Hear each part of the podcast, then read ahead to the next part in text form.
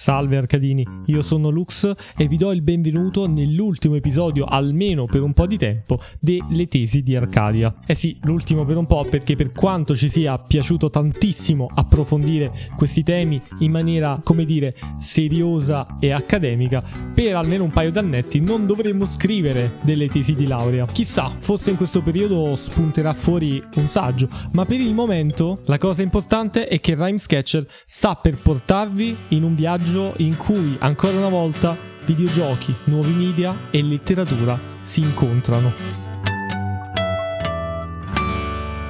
Bene, dopo questa breve introduzione direi di iniziare con l'ultimo episodio delle tesi di Arcadia e del mio percorso. So che vi starete dicendo che ne avete già parlato abbastanza di videogiochi e letteratura assieme al nostro Lux con tutti e tre i suoi episodi, ma essendo un argomento importante, una colonna del progetto Arcadia Café ed essendo un argomento importante anche per me, Rhyme, ci tenevo a spendere i miei two cents sulla questione. E soprattutto non potevo non includere il medium videoludico tra i nuovi media con i quali si interfaccia la letteratura del nuovo millennio. Vorrei aprire questo episodio e questa prima parte con una citazione da un saggio, da un libro di Matteo Bittanti dal titolo Per una cultura dei videogames, teoria e prassi del videogiocare, che secondo me riassume molto bene quello che andremo a dire sull'argomento in questo episodio, ma riassume molto bene anche tutto il percorso delle tesi di Arcadia. Riguardo alla dignità del medium videoludico, infatti, Matteo Bittanti si esprime con queste parole che vi cito testualmente.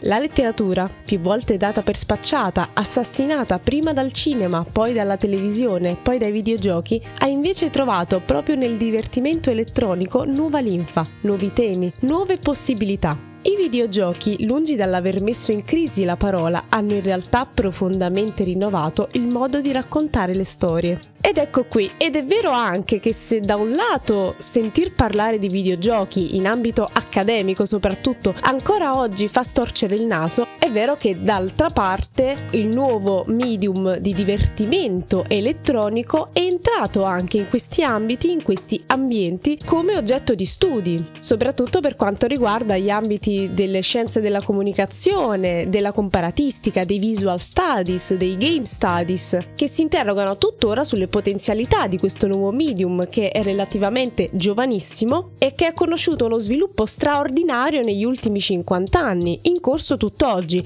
ed in corso tutt'oggi è anche il suo percorso di legittimizzazione, di elevazione alla pari di altri medium come possono essere appunto il cinema e ancora di più la letteratura, in quanto medium capace di trasmettere e veicolare determinati messaggi oltre il semplice intrattenimento videoludico. Ma prima di passare passare in rassegna tutte le cose che il videogioco può avere in comune con la letteratura e soprattutto con il nostro carissimo Italo Calvino, vediamo un po' quali sono le cose che in realtà caratterizzano il videogioco in quanto tale e nessun altro tipo di medium. In realtà ne abbiamo già parlato nell'episodio precedente, se vi ricordate, e mi riferisco all'interattività. Se è vero che il videogioco non è solo destinato a scopi ludici, è vero che quando si parla di ludus non si intende per forza il divertimento, lo svago, l'evasione, ma una vera e propria meccanica, una caratteristica di questo medium che aiuta il fruitore ad immedesimarsi nell'opera, a essere completamente assorbito da essa. È proprio l'interattività che è quella cosa capace di coinvolgere il fruitore del videogioco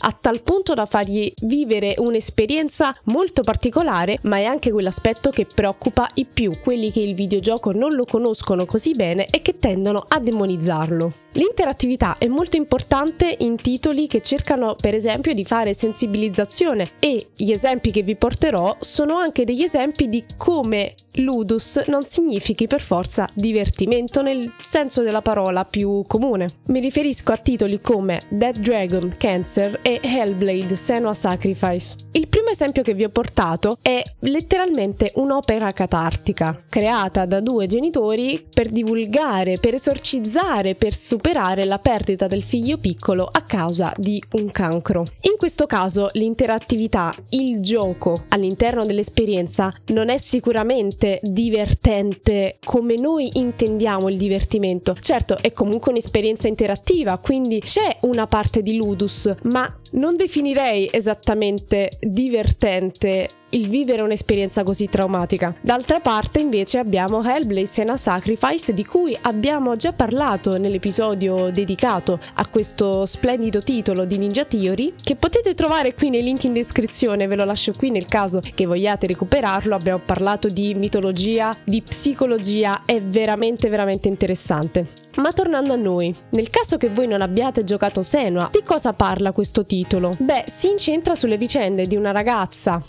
affetta da schizofrenia e il tutto è ambientato nelle Orcadi ai tempi dei, delle invasioni vichinghe, se non erro. E la cosa importantissima di Senua è che sì, è un gioco anche divertente perché ha un suo combat system, ci sono dei veri e propri scontri, ma possiamo vivere l'esperienza traumatica e tragica della malattia mentale di Senua attraverso un super innovativo audio 3D che ci farà sentire le stesse allucinazioni, le stesse voci, eh, intendo allucinazioni uditive, della protagonista. E l'audio 3D te le fa sentire come le sente lei, quindi davanti, dietro, a destra, a sinistra, lontane, vicine, in tanti modi diversi e vi assicuro che se non l'avete provato con le cuffie o non l'avete provato proprio, dovete assolutamente recuperare questo titolo. E per concludere il discorso delle peculiarità del videogioco, abbiamo anche gli avatar, il personaggio che noi muoviamo, anche in caso ci trovassimo davanti a un gioco spara tutto in prima persona, c'è sempre un tramite, un avatar, una protesi che ci aiuta sia nell'immergerci nell'esperienza sia a creare un certo distacco perché non siamo noi a vivere l'esperienza in prima persona in quanto personaggi, ma comunque siamo dei fruitori, siamo il videogiocatore. Al di là dello schermo, in realtà al di qua al di là c'è l'avatar che muove questa, questa protesi. Ed è qui che nasce una relazione di collaborazione fondamentale che fa funzionare tutto il meccanismo ludus, video ludus, video ludico. Ma dopo questa breve apologia del videogioco, che insomma la facciamo sempre, ma è sempre bene ricordarlo, e avendo posto come un dato di fatto la dignità del videogioco, è un'altra la domanda a cui cercheremo di rispondere in questo episodio. In che senso questo giovane medium si pone in continuità con quello letterario, ma soprattutto tutto questo cosa c'entra con Italo Calvino? Poveraccio che lo stiamo nominando talmente tanto che secondo me nella tomba si sta facendo i giri di breakdance. Il videogioco con Calvino c'entra molto e forse l'avete anche intuito ricordandovi gli episodi del caro Lux, perché per certi versi Italo Calvino può essere considerato un precursore dell'odierna figura del game designer. Non sto facendo un'affermazione azzardata e seguitemi fino alla fine per capire cosa intendo. Vi sto parlando della fase combinatoria di Calvino, una fase della sua vita tra il 68 e il 72 in cui ha iniziato a fare degli esperimenti, quasi dei giochi scientifici, tesi ad esplorare le possibilità della narrazione letteraria. E in questi anni Calvino fa particolarmente riferimento a meccanismi combinatori e a discipline come la narratologia, la semiotica, paroloni che in realtà sono molto semplici, quindi le strutture della narrazione e dei significati. In particolare nel 68 Calvino si trova ad Urbino e deve partecipare a un seminario particolare. Durante tale incontro inizia a venirgli in mente l'idea di scrivere un romanzo basato sui tarocchi. E voi direte sì ma che c'entra la scienza e la matematica con i tarocchi che sono insomma delle, degli strumenti divinatori anche insomma poco affidabili o per niente affidabili? E no invece c'entrano. In particolare stiamo parlando dei tarocchi visconti che sono un set di tarocchi molto molto particolare. Ebbene questo romanzo avrebbe dovuto avere come come impalcatura l'arte combinatoria. Calvino scrive due romanzi sui tarocchi, Il Castello dei Destini Incrociati con i tarocchi visconti e un altro basato invece sui tarocchi di Marsiglia che sono diversi, ovvero La Taverna dei Destini Incrociati. In realtà i romanzi sono molto simili e hanno tantissimi elementi in comune, quindi parlerò semplicemente del Castello dei Destini Incrociati, ma queste cose valgono anche per l'altro romanzo. I personaggi di questa storia hanno perso l'uso della parola, quindi già andiamo bene, come direbbe qualcuno, no? E tentano di comunicare, di raccontare storie, di uscire da questo labirinto, di questo castello, sfruttando le immagini dei tarocchi, immagini simboliche che hanno interpretazioni multiple e chi se ne intende magari lo capisce anche meglio di me. Sono delle immagini che non hanno un significato univoco e che appunto sottostanno a più interpretazioni. E in entrambi i romanzi la disposizione a caso di queste carte crea delle combinazioni infinite,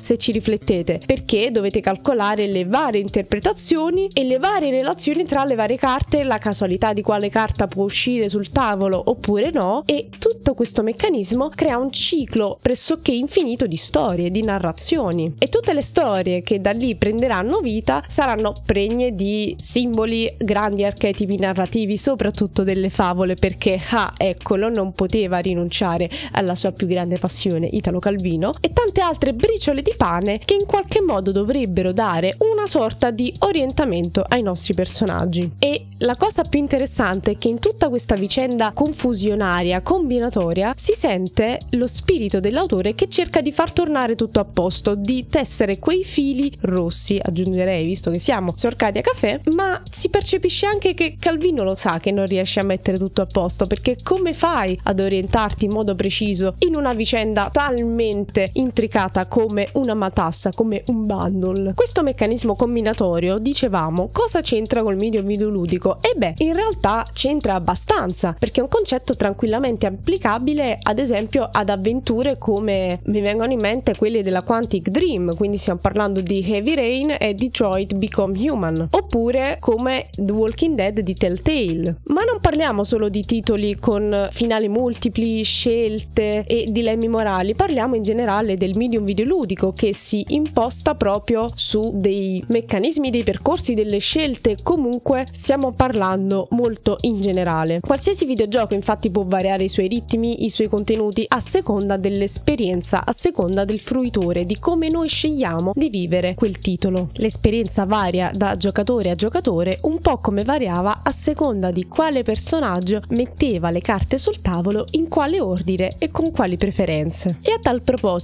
gioca un ruolo indispensabile il romanzo di Calvino che avete sicuramente già sentito nominare, il romanzo semiotico Sei una notte d'inverno, un viaggiatore del 1979. Diciamo che il Castello dei Destini Incrociati è stato una sorta di assaggio, perché poi Calvino si dà alla pazza gioia con questo romanzo di cui parliamo adesso, in cui il lettore è chiamato costantemente all'attenzione, c'è proprio un'interattività da parte dell'autore che cerca di punzecchiare, di parlare, di comunicare direttamente con il lettore, appellandosi proprio a lui. C'è per esempio l'incipit in cui ironicamente si fa beffa del lettore che non riesce a leggere i libri che ha nel backlog a casa sua e che continua imperterrito ad andare in libreria e a comprarne di nuovi che rimarranno nei suoi scaffali probabilmente per un sacco di tempo, senza essere mai letti. Spiegarvi di cosa parla questo libro nel caso che non l'abbiate già sentito nominare o non l'abbiate ancora letto, io vi consiglio caldamente di recuperarlo. È un po' difficile per il semplice fatto che è composto da vari incipit di vari libri diversi che non troveranno mai una conclusione. C'è ovviamente il nostro protagonista che trova questi incipit e cerca di continuarli perché cerca di arrivare alla fine della storia, ma poi si interrompono e ne trova un altro e un altro ancora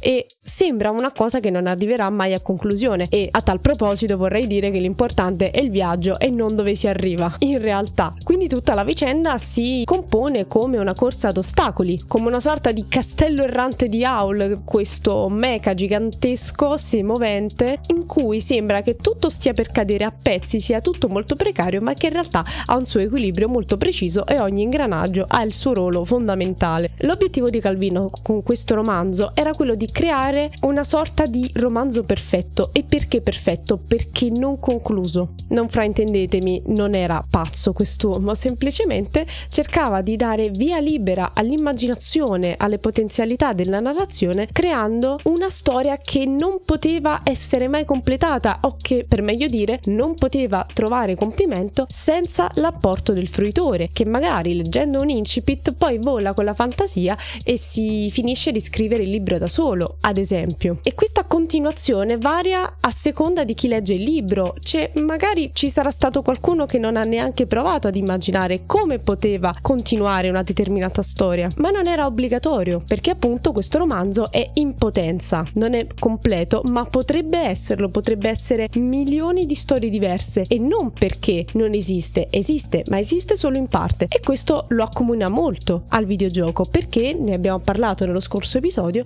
il videogioco è un medium incompleto che senza noi fruitori videogiocatori non può esistere perché c'è bisogno di noi per portare avanti la narrazione perché il personaggio non si muove da solo, c'è bisogno del controller mosso dalle nostre dita. In alcuni videogiochi più di altri la figura del game designer somiglia sempre di più al Calvino del sopracitato romanzo, ovvero ad un architetto di mondi a metà che necessitano del costante apporto del videogiocatore o del lettore che dir si voglia perché si vedano questi mondi almeno in parte completi. Mondi che vivono della simbiosi tra l'autore, il fruitore, il mondo stesso in un rapporto tutto orizzontale e non verticale come un, potrebbe essere il rapporto tra un narratore onnisciente ed un fruitore che sa che gli è stata preparata un'opera conclusa, finita, che l'autore sa dove andrà a parare. Si parla quindi di una sorta di narrativa silenziosa, di una narrativa silente, soprattutto per il fatto che non c'è, non c'è scritto niente, non ci è dato sapere. E sotto questo punto di vista, amici arcadini, un tipo di narrazione così aperta e non chiusa che ci costringe a vivere il percorso tracciato da qualcun altro, che sappiamo già quale potrebbe essere e che ci dà totale libertà nell'interpretazione e nel vivere questa avventura, è un qualcosa che accade in maniera molto simile nella trilogia di Dark Souls, ma in realtà anche in Bloodborne e tutti i Soulsborne. E cosa c'entra il lavoro di Hidetaka Miyazaki con il lavoro di Calvino? In realtà c'entra molto perché, un po' come il Calvino di Se una notte d'inverno un viaggiatore, Miyazaki ci dà solamente l'incipit di un libro che è tutto da scrivere, tramite la nostra personale fruizione, la nostra personale avventura. Ma si potrebbe dire che Miyazaki fa un passo ancora più estremo, perché quello che ci viene posto all'inizio, e parlo del primo Dark Souls per essere più per semplificare, non è l'incipit della nostra avventura in tempo reale, ma è l'incipit di un libro è stato scritto millenni prima del nostro arrivo. È una storia che è accaduta prima che noi nascessimo, prima che il mondo in cui viviamo, l'avventura in tempo reale, nascesse.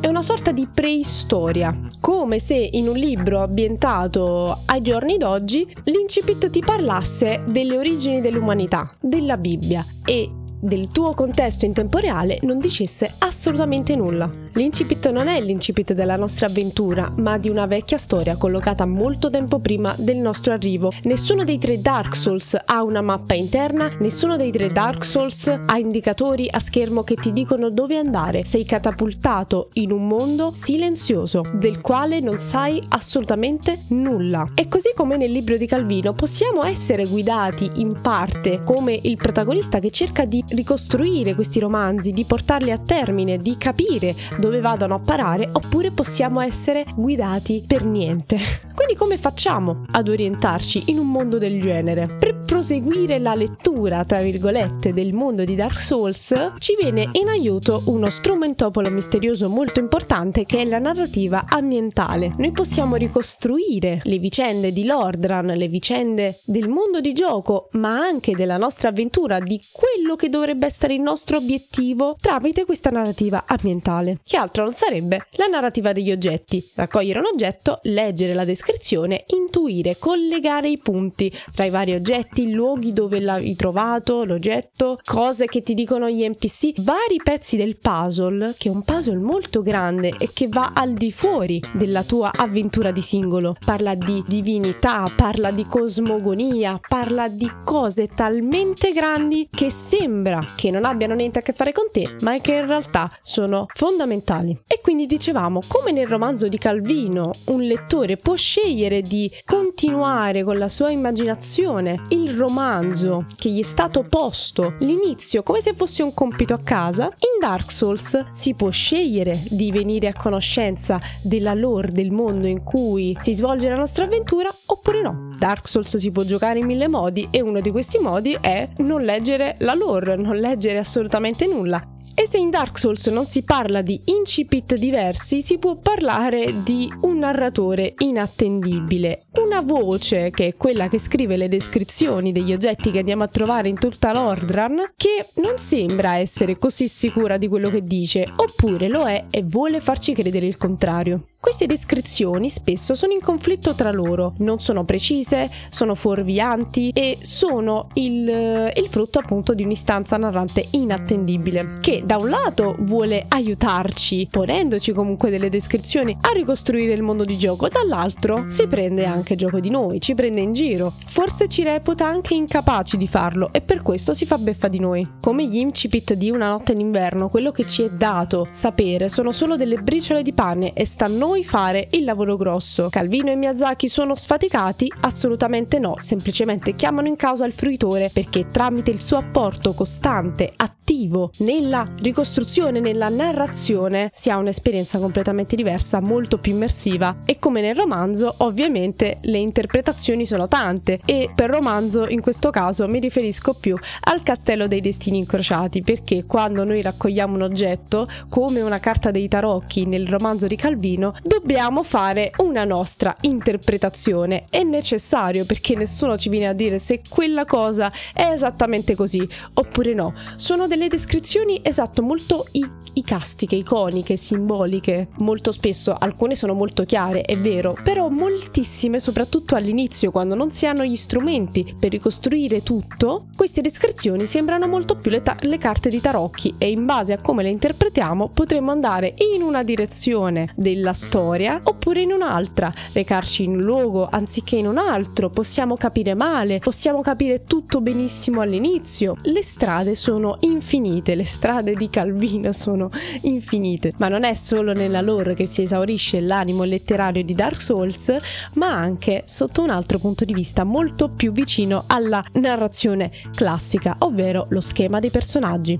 Abbiamo parlato di quanto Calvino fosse appassionato di cavalieri che combattono per l'onore, cavalieri però molto umani, molto lontani da quelli che erano le loro figure di, di ispirazione, no? Un paladino del ciclo carolingio, quello originale, o del ciclo bretone, è molto diverso da un cavaliere del nuovo millennio, come può essere il protagonista del Cavaliere inesistente, ultimo romanzo della trilogia dei nostri antenati, che sostanzialmente è un'armatura vuota e semovente, che tra l'altro mi ha ricordato tantissimo un boss di Dark Souls 3. Adesso non voglio fare spoiler, magari chi sta ascoltando l'episodio non ha ancora eh, avuto modo di giocare questo titolo, il terzo della saga, però, però vi posso assicurare che mi ha dato un sacco di Calvino vibes e ho avuto un sorriso a 36.000 denti quando l'ho scoperto, perché letteralmente un'armatura vuota, un'armatura vuota che ti attacca sostanzialmente, però tornando a noi, quindi cicli carolingi, cicli bretoni, cavalieri. Anche in Dark Souls i cavalieri non sono così tanto tutti d'un pezzo, va? Ma non perché non siano capaci, non perché siano delle figure negative, ci sono anche figure negative, per carità, come Lautrec, eh, Kof Kof. Però voglio andare a parlare sul fatto che i personaggi di Dark Souls sono molto molto umani, anche se partono da condizioni che sembrano sovrumane, sono comunque dei cavalieri con determinate abilità, possono essere degli incantatori, sembrano delle figure comunque potenti e invece conservano la loro fragilità, la loro umanità e no, non è un joke alla Dark Souls che li rende molto simili a noi e che ci fa empatizzare con loro. Ognuno dei cavalieri di Lordran o ha rinunciato alla sua missione o ci rinuncerà nel corso dell'avventura o si è scoperto non abbastanza coraggioso anche per iniziare l'avventura. Mi viene in mente l'esempio del Crestfallen Warrior o anche l'esempio di Sigmaier che trovo sia uno dei personaggi più dolci di di, Dark Souls che tenta in tutti i modi di autoconvincersi di essere capace a fare determinate cose, ma che sotto sotto ha sempre paura e ha sempre bisogno di una mano, il che non è negativo, è anche una rappresentazione del videogiocatore stesso, di quel videogiocatore che magari ha ancora paura di esplorare perché ha paura di trovarsi il nemico forte davanti e di morire. Sigmaier abbraccia fortissimo questo tipo di videogiocatori e crea un legame empatico con loro molto molto bello. Sono delle figure eroiche, è vero, ma sono delle figure eroiche imperfette che ricordano tanto anche i Cavalieri di Ariosto che già dall'originale ciclo Bretone erano stati abbassati di parecchio, di molto. C'è Orlando che impazzisce per amore, che era una cosa inconcepibile per un paladino, per la figura immaginaria del paladino che doveva essere l'uomo tutto d'un pezzo coraggioso, eh, dedito a valori importanti. È ovvio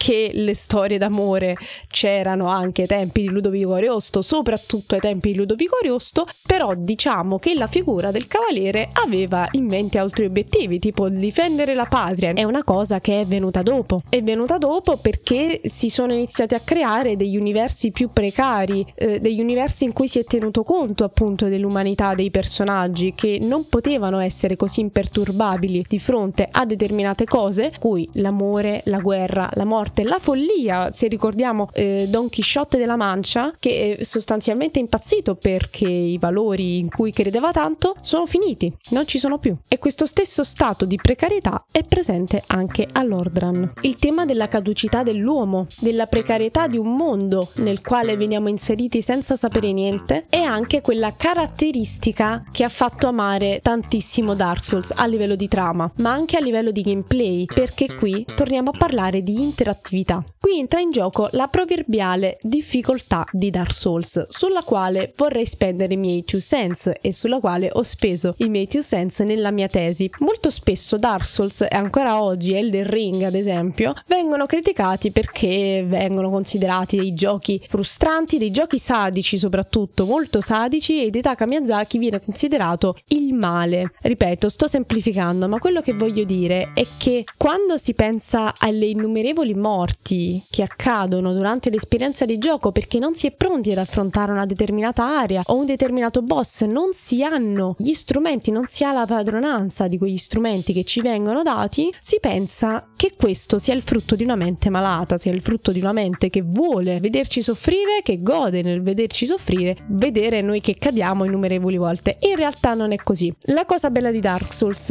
a mio avviso, è che stimola un nuovo approccio nei confronti dell'errore valore nei confronti della fallibilità. Un po' come Calvino affrontava questo argomento, non direttamente, ma nel modo in cui l'ha scritto, eh, nei suoi romanzi, perché si pone come un narratore che non ha risposte certe da dare e pone te lettore nella condizione di impotenza in cui non puoi capire dove sta andando a parare la storia, perché fondamentalmente non va a parare da nessuna parte, anche in Dark Souls il rapporto con l'errore cambia. In Dark Souls ci sono varie fasi dell'accettazione visione de- del lavoro di Miyazaki. All'inizio c'è un senso di sconforto, è chiaro, di impotenza perché ti senti sovrastato da una serie di cose, di boss, di situazioni difficili che ti sembrano impossibili e che sono messe lì apposta, in un certo modo per sembrare impossibili ed insormontabili, ma il risvolto è che comunque ci si riesce attraverso il processo non solo di trial and error, ma di quello che il gioco ti chiama a fare, cioè avere la piena padronanza dei tuoi strumenti, che è una cosa che io trovo meravigliosa. In Dark Souls non c'è la easy mode, perché sostanzialmente non ne hai bisogno, hai solo bisogno di fare affidamento su di te e di imparare ad usare quello che hai. Molto bene, perché se non lo impari bene non puoi avere fortuna e non andrai avanti, ma quando ce la fai sa che, sai che è stato solamente merito tuo. Il giocatore si mette continuamente in discussione, ad ogni boss sembra che non ce la faccia, sembra che la sfida diventa sempre più difficile, sempre più impossibile, anche più cattiva. Mi ricordo determinati boss di Dark Souls 3, eh, ad esempio Friede, per citarne una, eh, che mi hanno fatto disperare, dove io dicevo ma quando finisce sta cosa? Ma perché? Perché a me? E invece poi scopri che ce la fai e quel scopri che ce la fai è importantissimo. Il bello di Dark Souls è che in una mappa in cui poco o nulla ci viene in aiuto e niente ci viene spiegato e ogni elemento sembra volere la nostra morte, la nostra sconfitta, ci ritroviamo di fronte allo specchio stesso del della vita. La vita funziona così, non puoi prevederla, sembra molto spesso avercela con te nello specifico, ma soprattutto l'esperienza Dark Souls The True Experience sembra avere molto in comune con quella che Calvino chiamava la sfida al labirinto, che altro non è che un approccio alla realtà molto particolare attraverso la narrazione, gli esperimenti, l'evasione anche. È un modo di approcciarsi alla realtà, al reale che allo stesso tempo è labirintico, vasto, lo dice proprio il nome, allo stesso tempo è irriducibile, indecifrabile, ma che è anche arido, noioso, è lì grigio e sembra che non voglia dirci niente, che somiglia tantissimo al mondo prima dello scoppio della prima fiamma su Dark Souls. Ed ecco che torniamo ai nostri bellissimi e cari parallelismi. Un mondo che da piatto diventa incredibilmente vario. And then there was fire and with fire came disparity e poi venne il fuoco e col fuoco venne la disparità, la diversità,